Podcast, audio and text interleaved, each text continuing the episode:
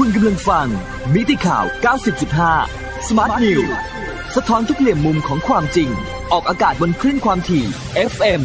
90.5 MHz ฟังสดๆ ผ่านทางเว็บไซต์ smartbomb.co.th on application Smartbomb Radio และ Facebook Live มิติข่าว 90.5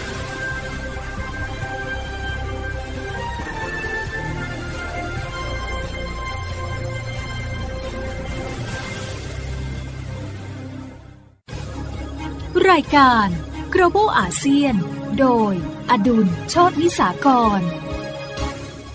สวัสดีครับท่านฟังทุกท่านครับ วันนี้กลับมาพบกันเช่นเคยในรายการ global อาเซียนทางมิติข่าว 90.5 MHz ประจำวันพระราชบดีที่ 14 พฤษภาคม 2563 จนถึงเมื่อวานนะครับก็มีข่าวดีต้องเรียกว่าเฮกันทั้งประเทศเลยนะครับ นั่นก็คือจำนวนผู้ติดเชื้อรายใหม่ ของประเทศไทยนะครับจนถึงเมื่อวานนี้ปรากฏว่าเป็นศูนย์ครับคือไม่มีผู้ติดเชื้อรายใหม่ อันนี้ถือเป็นข่าวดีมากๆของประเทศไทยเลยนะครับ ตอนนี้ก็เลยมีผู้ติดเชื้อสะสมอยู่เท่าเดิม นั่นก็คือ 3,017 รายนะครับ แล้วก็โชคดีอีกนะครับก็คือจนถึงเมื่อวานก็ไม่มีจำนวนผู้เสียชีวิตเพิ่มขึ้น ก็ยังคงอยู่ที่ 56 ราย แต่ที่ดีกว่านั้นนะครับนั่นก็คือจนถึงเมื่อวานมีผู้ที่ได้รับการรักษาหายแล้วนะครับ เพิ่มขึ้นอีก 46 ราย ตอนนี้เราก็เลยมีจำนวนผู้ที่รักษาหายแล้วกลับบ้านไปแล้วนะครับ 2,844 ราย นั่นก็หมายความว่าอัตราการรักษาหายของประเทศไทยพุ่งสูงขึ้นอีกนะครับ ตอนนี้อยู่ที่ 94.27%อันนี้ต้องถือว่า แพทย์และพยาบาล แล้วก็บุคลากรทางการแพทย์ของไทยนี่เก่งมาก ๆ เลยทีเดียวนะครับ ก็เลยส่งผลให้ตอนนี้จำนวนผู้ป่วยที่ยังอยู่ที่โรงพยาบาลนะครับ เหลืออยู่แค่ 117 รายนะครับ นี่ก็เป็นข่าวดีมาก ๆสำหรับประเทศไทยแล้วก็พี่น้องชาวไทยทุกคนเลยนะครับสำหรับในวันนี้นะครับผมมีเรื่องที่น่าสนใจนะครับจากประเทศเพื่อนบ้านกัมพูชา มาคุยให้ท่านผู้ฟังได้ฟังกันครับ วันนี้ก็จะมาคุยกันในเรื่องของอการลงทุนในประเทศกัมพูชานะครับ แต่ว่าผมจะพูดเฉพาะในส่วนการลงทุนที่ได้รับการส่งเสริมการลงทุนจากรัฐบาลกัมพูชาเท่านั้นนะครับสำหรับประเทศกัมพูชานะครับ ถ้ามาดูในเรื่องสถานการณ์การแพร่ระบาดของโควิด -19 เท่าที่ไปดูข้อมูลมานะครับ ก็ปรากฏว่าจนถึงเมื่อวานนี้ในประเทศกัมพูชาเนี่ย มีผู้ติดเชื้อค่อนข้างน้อยนะครับ เพราะว่ามีจำนวนแค่ 122 รายเท่านั้นเองก็ถือว่าดีมากทีเดียวนะครับ ไปดูข้อมูลเพิ่มเติมก็ปรากฏว่าในจำนวน 122 รายเนี่ยรักษาหายไปแล้ว 121 ราย ตอนนี้มีเหลืออยู่ที่โรงพยาบาลเป็น active case อยู่แค่ 1 รายเท่านั้นเองนะครับ ก็ต้องขอแสดงความยินดีด้วยนะครับสำหรับประเทศเพื่อนบ้านกัมพูชาของเรา สำหรับในเรื่องของการลงทุนของประเทศกัมพูชานะครับก็ต้องเรียนฟังนะครับว่ากัมพูชาเองตอนนี้เศรษฐกิจก็เติบโตมาโดยตลอดนะครับเพราะว่ามีการลงทุนจากต่างประเทศเนี่ยเข้าไปเยอะทีเดียว โดยตั้งแต่ปี 2537 เป็นต้นมาจนถึงวันที่ 31 มีนาคม 2563นะครับ ก็ปรากฏว่าคณะกรรมการส่งเสริมการลงทุนกัมพูชา หรือที่เราเรียกสั้นๆว่า CIB นะครับ อันนี้ก็ย่อมาจากคำว่า Cambodian Investment Board อันนี้ก็จะเหมือนกับ BOI ของประเทศไทยนะครับ ซึ่งหน่วยงานนี้นะครับตลอดตั้งแต่ปี 237 มาจนถึงสิ้นไตรมาสแรกของปีนี้เนี่ยได้อนุมัติโครงการส่งเสริมการลงทุนในกัมพูชาสะสมทั้งสิ้นนะครับ จำนวน 3,744 โครงการ เป็นมูลค่าเงินลงทุนรวม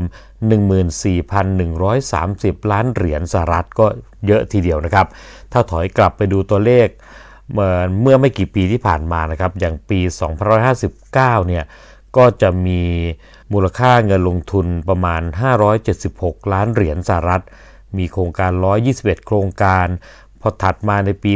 2560 ก็เพิ่มขึ้นเป็น 630 ล้านเหรียญสหรัฐ แล้วก็มีโครงการ 117 ล้านเหรียญสหรัฐนะครับก็เห็นว่าก็อยู่ 5-600 เหรียญสหรัฐมาทุกปีนะครับ แล้วก็ในช่วง 3 เดือนแรกของปีนี้นะครับ หรือในไตรมาสแรกของปี2063นะครับ ตั้งแต่มกราคมจนถึงสิ้นเดือนมีนาคมปีนี้เนี่ย ก็ปรากฏว่า CIB นะครับ หรือ BOI ของกัมพูชาเนี่ย เขาได้อนุมัติโครงการลงทุนนะครับรวม 45 โครงการ ก็เป็นเงินลงทุนมูลค่า 104.9 ล้านเหรียญสหรัฐ ซึ่งปรากฏว่าพอไปเทียบกับช่วงเดียวกันของปีก่อนหน้า ปรากฏว่ามีจำนวนเพิ่มขึ้นถึง 23%นะครับในแง่ของมูลค่าเงินลงทุน แล้วก็มีโครงการเพิ่มขึ้น 25%นะครับนั่นก็คือจาก 36 โครงการครับในไตรมาสแรกของปีนี้ก็เพิ่มขึ้นเป็น 45 โครงการนะครับก็แปลว่าในช่วงไตรมาสแรกของปีนี้ในสถานการณ์การลงทุนของกัมพูชาก็ยังดีอยู่นะครับ แม้ว่าจะประสบปัญหาในเรื่องของการถูกตัดสิทธิพิเศษทางภาษีสุรากรจากสหภาพยุโรป แล้วก็มาเจอกับ โควิด -19 นะครับ แต่ดูแล้วในช่วงไตรมาสแรกของปีนี้สถานการณ์การลงทุนก็ยังดีอยู่นะครับ ทีนี้ถ้ามาพิจารณาจากการลงทุน โดยดูจากประเภทของโครงการ ในช่วงไตรมาสแรกของปี2013นะครับ เมื่อกี้ที่ได้เรียนท่านฟังไปแล้วนะครับว่า ในช่วงไตรมาสแรกของปีนี้เนี่ยมีโครงการไปลงทุนที่ได้รับการส่งเสริมจาก CIB ที่ประเทศกัมพูชาเนี่ย จำนวน 45 โครงการ ซึ่งก็ปรากฏว่า เป็นโครงการที่อยู่ในอุตสาหกรรมการผลิตเสื้อผ้าสำเร็จรูปเนี่ยมากเป็นระดับหนึ่งนะครับจำนวน 19 โครงการจาก 45 โครงการ ซึ่งถ้าคิดเป็นสัดส่วนก็อยู่ที่ 38%ของการลงทุนทั้งหมด โดยประเทศผู้ลงทุนหลักในอุตสาหกรรมการผลิตเสื้อผ้าสำเร็จรูปที่กัมพูชานะครับ ก็จะเป็น ประเทศจีนนะครับ 12 โครงการ แล้วก็ตามมาด้วยฮ่องกง 5 โครงการ แล้วก็ไต้หวันอีก 2 โครงการนะครับ ก็รวมกันเป็น 19 โครงการ รองลงมานะครับก็จะเป็นอุตสาหกรรมการผลิตกระเป๋า ซึ่งจะมีอยู่ 6 โครงการก็จะมีสัดส่วนอยู่ที่ 13%ของจำนวนโครงการทั้งหมด โดยมีผู้ลงทุนหลักนะครับนั่นก็คือจากประเทศจีนเนี่ยจำนวน 5 โครงการ แล้วก็ตามมาด้วยฮ่องกงอีกหนึ่งโครงการ แล้วก็อุตสาหกรรมอันดับ3นะครับที่มีจำนวนโครงการไปลงทุนในกัมพูชามากนะครับก็จะเป็นในส่วนของโรงงานผลิตอุปกรณ์ตัดเย็บเสื้อผ้านะครับ อันนี้ก็จะมีสัดส่วนอยู่ที่ 11%แล้วก็จะเป็นอุตสาหกรรมเกี่ยวกับอิเล็กทรอนิกส์ก็มีสัดส่วนอยู่ 7%แล้วก็จะเป็นพวก แพ็กเกจจิ้งนะครับก็ 5%รองเท้าและวัสดุก่อสร้างอย่างละ 4%แล้วก็ตามมาด้วยช้อปปิ้งมอลล์นะครับ2%อันนี้เป็นจำนวนโครงการ เพราะฉะนั้นก็จะเห็นว่าช้อปปิ้งมอลล์นี้แค่ 2%เท่านั้นเองนะครับ ทั้งหมดอันนี้เราพิจารณาจากประเภทโครงการ คราวนี้ถ้าเรามาดูในแง่ของการลงทุนที่เราพิจารณาจากมูลค่าเงินลงทุนนะครับ ก็ปรากฏว่าในช่วง 3 เดือนแรกของปี2013เนี่ยมีการลงทุนหลักๆนะครับมากกว่า 28%เนี่ยจะเป็นการลงทุนในด้านการก่อสร้างศูนย์การค้าครับเมื่อกี้ผมได้เรียนทุกฝั่งนะครับว่า ถ้ามองจำนวนโครงการเนี่ยศูนย์การค้าจะมีสัดส่วนอยู่แค่ 2%เท่านั้นเองนะครับในแง่จำนวนโครงการ แต่ถ้าเป็นมูลค่าเงินลงทุนเนี่ยปรากฏว่า การลงทุนในการก่อสร้างศูนย์การค้าเนี่ยมีสัดส่วนมากกว่า 28%โดยมีมูลค่าเงินลงทุนจดทะเบียนสูงสุดนะครับเป็นมูลค่า 30 ล้านเหรียญสหรัฐ รองลงมาก็เป็นอุตสาหกรรมเสื้อผ้าสำเร็จรูปนะครับก็ตามมาเป็นอันดับ 2 ด้วยมูลค่าเงินลงทุน 22.7 ล้านเหรียญสหรัฐ ก็มีสัดส่วนอยู่ที่ 22%อันดับ 3 ถัดไปนะครับ นั่นก็คือบริการทางด้านสุขภาพนะครับ อันนี้ก็จะมีมูลค่าลงทุนเป็นเงิน 10 ล้านเหรียญสหรัฐ ก็มีสัดส่วนอยู่ที่ 9%นอกจากนั้นก็จะเป็นโรงงานหรืออุตสาหกรรมทำกระเป๋า แล้วก็โรงงานผลิตน้ำดื่ม อันนี้ก็จะมีสัดส่วนอยู่อย่างละ 7%นะครับ นี่ก็เป็นในแง่ของมูลค่าการลงทุนนะครับ เพราะฉะนั้น ก็จะเห็นได้ชัดเจนนะครับว่าถ้าเป็นอุตสาหกรรมที่เกี่ยวกับการก่อสร้างศูนย์การค้า ก็จะใช้เงินจำนวนมหาศาลเลยทีเดียว ทีนี้ถ้าเรามาดูแบ่งตามรายประเทศนะครับที่ไปได้รับการส่งเสริมการลงทุนจาก CIB นะครับหรือคณะกรรมการส่งเสริมการลงทุนของกัมพูชา ถ้าเรา รวบรวมมาตั้งแต่ปี 2537 จนถึงไตรมาสแรกของปีนี้นะครับ ก็ปรากฏว่านักลงทุนต่างชาติที่เข้าไปลงทุนในกัมพูชามากที่สุดเป็นอันดับหนึ่งนะครับ นั่นก็คือประเทศจีน ซึ่งถ้าเรารวมมูลค่าเงินลงทุนนะครับ ตั้งแต่ปี